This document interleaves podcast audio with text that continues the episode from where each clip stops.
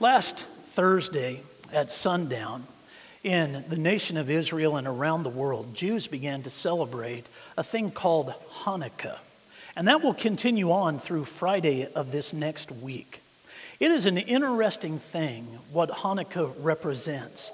There is a great deal of confusion that surrounds it, particularly in Christianity. Because it is so closely connected on the calendar to Christmas, a number of Christians believe that Hanukkah is simply the Jewish celebration of Jesus. That is not the case at all. In fact, couldn't be further from the truth. It is a lot different than that. Yet there are some really cool parts to the celebration of Hanukkah. I mentioned it just a little bit last week in the message and had a lot of questions about Hanukkah over the course of the week and the details that surround what happened during that time. So, as I was answering those, I just thought we ought to circle back on it this morning and take a little bit of a closer look at what Hanukkah really is. But boil it down, this is what it's all about. It is for the Jewish people to celebrate God's protection and his provision. During that time when the Greeks were ruling the Holy Land, Antiochus was a horrible leader. Went so far as to sacrifice a pig on the altar of God. And that's what caused the uprising. And so, this group of rebels that had already agreed not to participate in the things that the Greeks were wanting them to participate in said, We're going to take the temple back. We are going to cleanse it and we are going to bring it back to Jewish worship and they revolted against Antiochus, and they were successful. They were successful. Man with a, a nickname, Judas the Hammer, is the one who led that revolt with a very small band of others known as the Maccabees. And they were able to take the temple back and get it back to what it should have been in the first place. When they retook the temple, they needed light in order to cleanse the temple. And they wanted to get the candles burning again, the ceremonial candles, but they only had one jar of oil. That's what you saw. They had to have the high priest bless the oil that would be used in those lamps. They only had enough for one day. It would take eight days to get enough to keep that light burning the way that it needed to. And God miraculously made that work through the one jar of oil that they had left. That's the celebration of Hanukkah. The candelabra or the menorah that you see, all the candles that are in there, each one of them is a reminder of how God sustained them for those eight days. Pretty cool celebration.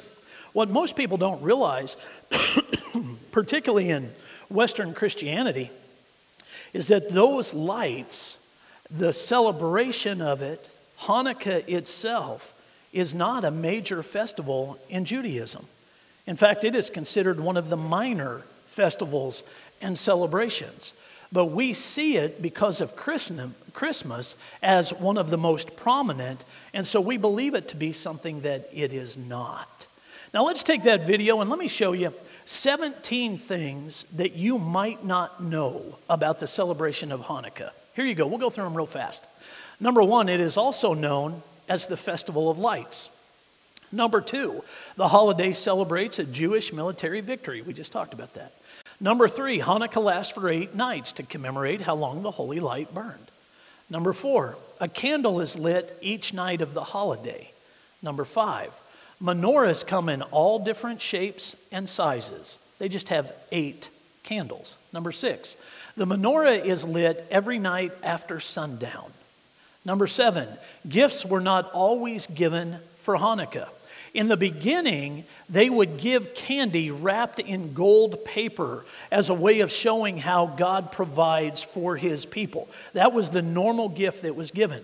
Then the Jewish people started giving money to one another to celebrate Hanukkah. And then, because of how closely it is connected to Christmas and the United States, today the normal practice is the giving of gifts. But that's where it came from. It was just a morphing of what had already been there. Number eight, Hanukkah dishes are fried for a reason. Oh, I like that one a lot. A lot. Number eight, Harry Truman was the first president to celebrate Hanukkah at the White House. Real quick, here's the history of that. David Ben Gurion was the first prime minister of Israel. He received that title and that role in 1948 after Israel became a nation. In 1953, he gifted Harry Truman, our president, with a menorah. He took the menorah into the White House, put the candles in it, and he was the first one to light a menorah in the White House. That's the history of that and how it all came about. Number 10, there is no wrong way to spell Hanukkah you will see it spelled several different ways. Chelsea and I were talking about this before worship began this morning. It is spelled a lot of different ways, and none of them are wrong because the original language, all those sounds, do not easily translate to English. So, no spelling of Hanukkah is wrong. We have some English teachers in here that might disagree. This is one of those times you could red pen them and say, Nope, I'm right. Number 11, the famous dreidel or four sided spinning top was invented as a distraction. You saw that at the beginning of that video. That's a dreidel. It's a four sided top that was used, as this said, as a distraction, but not for the Jewish people. It was used as a distraction against the Greek armies because Antiochus, the ruler at that time, had outlawed the Jewish worship of Jehovah God, said that all of their practices were illegal. So they created the four sided dreidel, put symbols on each side of it, and then they would spin it when it fell, one of those symbols would be very visible, very obvious, and they had the opportunity to talk about spiritual things that were tied to their faith. But the Greek people, particularly the military, had no idea what it was. They just thought it was a toy. It was a toy with a much deeper meaning. That's the spinning of the dreidel. Number 12, this one is my favorite. Millions of jelly donuts are consumed in Israel and around the world throughout Hanukkah. And are you ready for this? Right next to it, apple fritters. Apple fritters and jelly donuts. They even have their own special name for those two donuts. I can't pronounce it, so it's not up there. But they have their own name for it. Reason is they're fried, they're fried in oil. Remember the fried foods issue? Most of their food during the eight day celebration of Hanukkah is fried food, fried in oil, as a reminder that God provided the oil for eight days. So, one of the great parts of their celebration apple fritters and jelly donuts. I like it. Number 13, Jews all around the world have different Hanukkah traditions, and that is all right. Number 14, the word Hanukkah comes from the Hebrew word hinuk, or to teach. Number 15, Hanukkah's impact on pop culture is much smaller than Christmas, but there are still a few notable moments. Most of those come from Hollywood. Number 16, the world's largest menorah is in New York. Number 17, Hanukkah doesn't fall on the same days every year. It follows the Jewish calendar, not our calendar. And that's why Hanukkah is always different but it is always celebrated after sundown and it lasts for eight days. There are some special things about this minor festival. Even though it is not a major celebration in the Jewish faith, there is still a lot that we can learn from it. Just as there is a lot that we can learn from our Jewish brothers and sisters. And what I really want us to focus on this morning are some of the lessons that we can learn from them that surround things like festivals, feasts, and celebrations, because they go about it completely different than we do. And God told them to do that. Why don't you join me in the book of Leviticus? It's a strange place to go during the Christmas season, but hang with me, we'll bring it all around. Leviticus chapter 23 I'm going to start in verse 39.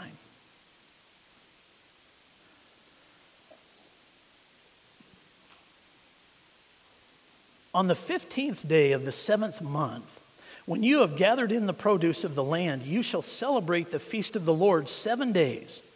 On the first day shall be a solemn rest, and on the eighth day shall be a solemn rest. And you shall take on the first day the fruit of splendid trees, branches of palm trees, and boughs of leafy trees, and willows of the brook. And you shall rejoice before the Lord your God seven days. You shall celebrate it as a feast to the Lord for seven days in the year.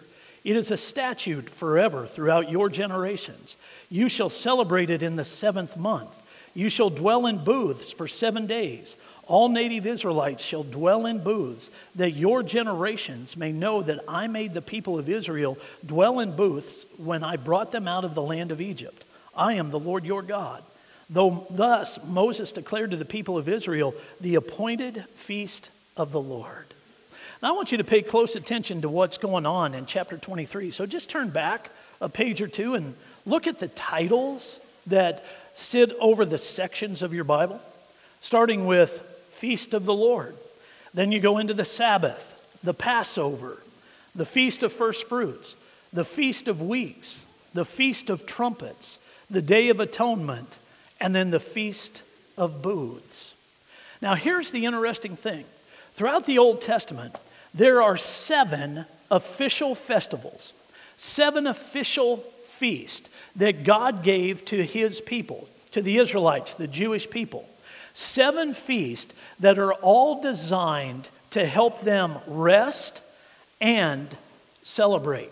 You saw in the one that we looked at for the Feast of Booths how serious God was about it. This is going to last seven days, but the first day is supposed to be a day of rest. The last day is to be a, a day of rest, not just a day of rest, but of solemn rest. As if God is saying, Not only do I want you to take a break from working, but I want you on the first day to get as much rest as you can because the next five days, whew, you're going to celebrate with your best not what's left over. I want your best. So rest up and be ready. And then God says, on the last day of this celebration, I want you to have a day of solemn rest again so that you're ready to go back to work because you wore yourself out celebrating between that first day of rest and the last day of rest. This was a big deal. All of these celebrations and feasts were a big deal. And there's a couple of points that go with them. The first one, you may not realize, all seven of those feasts direct people to Jesus, the coming Messiah, as the Jewish people would say. All seven of those feasts direct people to Christ. I really like the way the Wycliffe Bible translators say this. Take a look. The richness of God's Word is that it often reveals a deeper truth. For the Jews of his time, understanding the Old Testament was key to discovering that Jesus is their promised Messiah. And if you have heard the good news from the New Testament and received Jesus as your Savior, Old Testament prophecies and symbolism provide further proof and assurance that Jesus is the Christ, the Son of the living God. The editors of the Wycliffe Study Bible want us to understand, and that's where that comes from. They want us to understand that some of the things in the Old Testament have a deeper meaning than just what you see in Old Testament application. In the case of these feasts and festivals, they're about getting us ready to know that Jesus is the Messiah, He is the Savior. If you want to study that more, you can get into all seven of those feasts and you'll see what part of the coming Messiah they help focus on. They all have a purpose. They all have a purpose. Now, one of those other purposes is rest, taking a break from work. Now, this may be kind of crazy for you to wrap your mind around, but stay with me. If you take all seven of those feasts, and then you put it together with the command for Sabbath rest. You may do your work on six days, but on the seventh day you must rest. Command of God. He called it holy. If you put all of the Sabbath days together with all of the feast, here's what you will find out. In the Jewish calendar, there is no less than 80, listen, 80 days of rest. Take a break from work. Take a break from rest. Celebrate where appropriate and necessary and needed. 80 days. Can you imagine? 80 days throughout the course of the year that are set aside for rest and celebration. But it gets better. If you add in days like Hanukkah and the celebration of Purim, the festival of Purim, and then you put together wedding feasts and birthday celebrations, both of which are very important to God, that number goes north of 90. 90 days a year that you are to, to rest from work and focus on who God is and celebrate Him. 90 days a year. Could you imagine? That is, that is remarkable. That is remarkable. 90 days that God said, if you will honor me and you will do this, I'll make you productive at everything else. So you just stop and celebrate. You stop and worship. Pause and worship and watch what I can do. Oh, there's a lot that goes with these celebrations, with these feasts. One of the other things that we realize very quickly is that celebration matters to God, matters in the biggest of ways. That's why he would set things like this aside. Now, I don't want you to fall into the trap of believing that Jesus came so that we would only celebrate. And I don't want you to fall in the trap of believing that God says that the, once we become a believer or we become one of his children, that life will be nothing but smooth sailing. That's not the case at all. In John chapter 16, verse 33, Jesus makes this statement In the world you will have tribulation, but take heart, I have overcome the world. We are going to struggle. Some translations say, rather than tribulation, we will have trials. In this world, you're going to have trials. There are going to be some struggles, but you're going to need celebration to help you get through those. Jesus promises that He'll walk through them with us, but celebration becomes the balancing part of the struggles and the trials. And if we can adopt an attitude, an air of celebration and of worship, it will balance out the struggles that we have to deal with. Imagine, just imagine what it would be like if everybody in the church embraced things like 90 days of celebrating who God is, our countenance would be different. The look on our face would be different. It's as if through all of these celebrations, God is saying, Turn a light on in the midst of troubles and trials and tribulation. Turn a light on by learning how to celebrate. I like how Randy Alcorn says this. How much different it would be if people looked at the church less as a group of always critical, always complaining, always feeling persecuted bunch of curmudgeons. And sometimes we can project that image to the world, no doubt. We can also project it even to our children growing up in Christian homes. They hear what mom and dad are saying and the critical spirit and the complaining and the ingratitude and that sort of thing. But what if we as believers we're known as the people of celebration and gladness, the place of feasting. What if we took that Old Testament idea of celebration, of feasting, and of festivals and applied it to our life in Christ? Oh, things would change. The light of, of God's love would shine for everyone. There is not a better time of year than Christmas than to try to adopt that very belief. So let's take a look at, at how we might do that. We're going to go back to the Gospel of John. We were there last week. John chapter 1, starting in verse 1. Listen to what the apostle says one more time.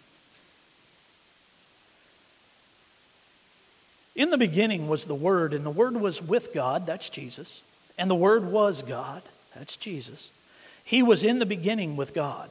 All things were made through him, and without him was not anything made that was made. In him was life, and the life was the light of men. The light shines in the darkness, and the darkness has not overcome it.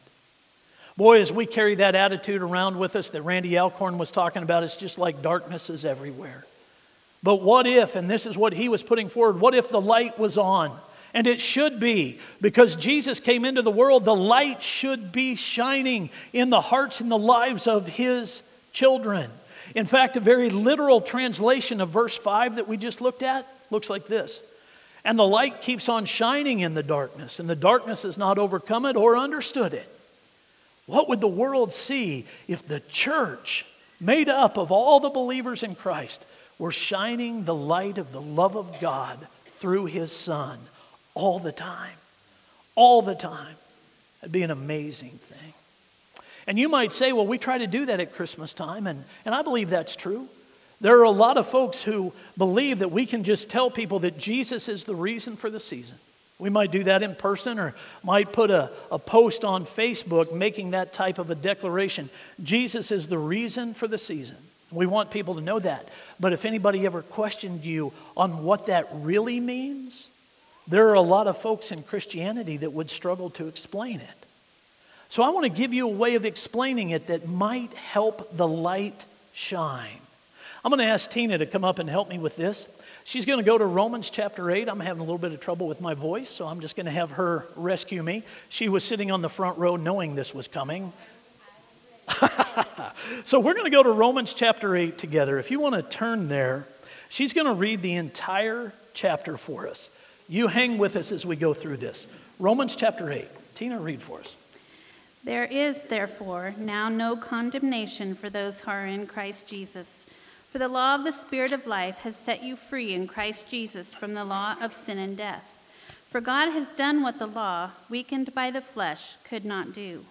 By sending his own Son in the likeness of sinful flesh and for sin, he condemned sin in the flesh, in order that the righteous requirement of the law might be fulfilled in us, who walk not according to the flesh, but according to the Spirit. For those who live according to the flesh, set their minds on the things of the flesh, but those who live according to the Spirit set their minds on the things of the Spirit. For to set the mind on the flesh is death, but to set the mind on the Spirit is life and peace. For the mind that is set on the flesh is hostile to God, for it does not submit to God's law. Indeed, it cannot. Those who are in the flesh cannot please God. You, however, are not in the flesh but in the Spirit, if in fact the Spirit of God dwells in you. Anyone who does not have the Spirit of Christ does not belong to him. But if Christ is in you, although the body is dead because of sin, the Spirit is life because of righteousness. If the Spirit of him who raised Jesus from the dead dwells in you, he who raised Christ Jesus from the dead will also give life to your mortal bodies through his Spirit who dwells in you. So then, brothers, we are debtors not to the flesh, but to live according to the flesh. For if you live according to the flesh, you will die. But if by the Spirit you put to death the deeds of the body, you will live. For all, those, for all who are led by the Spirit of God are sons of God. For you did not receive the spirit of slavery to fall back into fear, but you have received the spirit of adoption as sons, by whom we cry, Abba, Father. The Spirit Himself bears witness with our spirit that we are children of God. And if children, then heirs, heirs of God and fellow heirs with Christ, provided we suffer with Him, in order that we may also be glorified with Him. For I consider that the sufferings of this present time are not worth comparing with the glory that is to be revealed to us. For the creation waits with eager, longing for the revealing of the sons of God. For the creation was subjected to futility, not willingly, but because of him who subjected it in hope, that the creation itself will be set free from its bondage to corruption and obtain the freedom of the glory of the children of God. For we know that the whole creation has been groaning together in the pains of childbirth until now. And not only the creation, but we ourselves who have the first fruits of the Spirit groan inwardly as we wait eagerly for adoption as sons, the redemption of our bodies. For in this hope we were saved. Now, hope that is seen is not hope. For who hopes for what he sees? But if we hope for what we do not see, we wait for it with patience. Likewise, the Spirit helps us in our weakness, for we do not know what to pray for as we ought. But the Spirit Himself intercedes for us with groanings too deep for words. And he who searches hearts knows what is the mind of the Spirit, because the Spirit intercedes for the saints according to the will of God. And we know that for those who love God, all things work together for good, for those who are called according to his purpose. For those whom he foreknew, he also predestined to be conformed to the image of his Son, in order that he might be the firstborn among many brothers. And those whom he predestined, he also called And those whom he called, he also justified.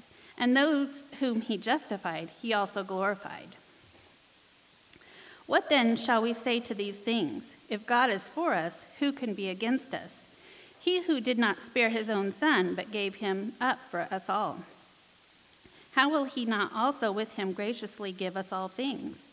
Who shall bring any charge against God's elect? It is God who justifies. Who is to condemn? Christ Jesus is the one who died, more than that, who was raised, who is at the right hand of God, who indeed is interceding for us. Who shall separate us from the love of Christ? Shall tribulation or distress or persecution or famine or nakedness or danger or sword? As it is written, For your sake we are being killed all the day long, we are regarded as sheep to be slaughtered. No, in all these things we are more than conquerors through him who loved us. For I am sure that neither death nor life, nor angels, nor rulers, nor things present, nor things to come, nor powers, nor height, nor depth, nor anything else in all creation will be able to separate us from the love of God in Christ Jesus our Lord. All right. Thank you very much. Even as Tina has a very wonderful reading voice and she is easy to listen to, Romans chapter 8, when it is read just like that, still sounds really, really biblical. And it is full of all kinds of theological and doctrinal things that make it hard for people to be able to focus on it. But here's what I want you to know if you break that passage down, you will find all kinds of things about a relationship with Jesus Christ that will help you embrace turning the light on in your life and celebrating Him, particularly around Christmas time. So I broke it down. Now, this is a Bible study technique. When you read a passage like this that's hard to understand, if you will outline it, it will become much easier to wrap your mind around. So I outlined it, broke it down and outlined it, and came up with 17 reasons from Romans chapter 8 to help us celebrate this Christmas. See what I did there with the 17? Wow, I really thought that was going to do better. First service just crashed and burned too. Remember 17 things you didn't know about Hanukkah we showed you? All right, well, I tried. Here's 17 reasons from Romans 8 to help us celebrate this Christmas. We're going to go through them really fast. Take a look. Number one, there is therefore now no condemnation for those who are in Christ Jesus. That's verse 1. Number two, in Jesus I have been set free from sin and death. Verse 2. Number three, God sent his Son to do for me what nothing and no one else could. Verse 3. Number four, Jesus changes the things I think about. Verses 5 through 6. 5. Because of Jesus, the Holy Spirit lives in me. That's verses 9 and 11. 6. I am now pleasing to God. Verses 8 through 11. 7. God has adopted me. Verse 15. 8. I am an heir in the kingdom of God. Verse 16. 9. I have great hope in the things to come. Verse 18. 10. All creation will be redeemed along with me. Verse 23. 11, the Spirit is interceding for me in God's presence, verse 26. 12, Christ Himself is interceding for me, verse 34. 13, God is working all things for good in my life, verse 28. 14, since God is for me, there is no fear, verse 31. 15, I am more than a conqueror because of Jesus, verse 37. 16, if God gave us His Son, what other good things does He long to give us, verse 32. And number 17, because of Jesus, nothing will separate me from the love of God which is in his Son, Christ. Verses 35 and 38 through 39. 17 reasons to celebrate Jesus, to put him in the center of our season. 17 ways to explain why Jesus is the reason for this season. 17 different ways to let the light shine in your life. And if we will focus on those things, it has the ability to change our attitude. It has the ability to change the way we are seen and perceived by those around us, especially those outside of Christ. 17 things that will change your countenance as if the light has begun to shine through you in the midst of darkness. 17 things about Jesus that help center our hearts and our minds on who He is. And it ought to change our conversation. Now, if you're not sure what that would look like, let me leave you with a challenge from John Ortberg. particularly for this time of year, this is really good. It's an easy one. Well, it's easy to hear, maybe not as easy to practice. But if we will, what we may find out is that it will completely, totally change the way you present Christ to those around you. Here it is. Tomorrow, when you greet people, begin your conversation with a little complaint. The Bible calls that grumbling. It might be a complaint about something in your life, your health, your job, money problems, the fact that you don't have a spouse, the fact that you have the spouse you have. It might be something about the person you're greeting. You don't like how they're dressed, or you just don't like their personality, or maybe you're jealous. Just greet a friend or colleague with something like, Man, did I have a horrible night's sleep. He does go on to say, I'd be thrilled if you couldn't think of anything, but most people can. So tomorrow, be a grumbler. Then on Tuesday, try to greet people with a word of gratitude. I hope this is a lot easier for you than yesterday's assignment. Think about something you're genuinely grateful for your family, a friend, your health, your job, the weather, your church. It might sound something like this Wow, on a morning like this, it just feels good to be alive, doesn't it? Watch the responses you get.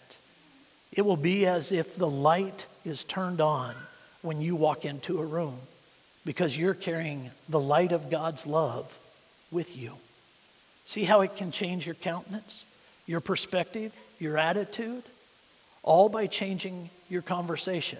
And you change your conversation by focusing on what God has done for you through his son, Jesus Christ. Adopt an attitude of celebration surrounding that and watch what the Lord does with it.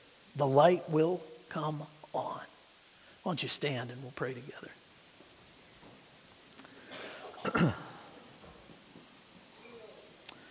Father in heaven, thank you for coming into the world. Thank you for coming into darkness and bringing light. Most of all, Lord, thank you for being that light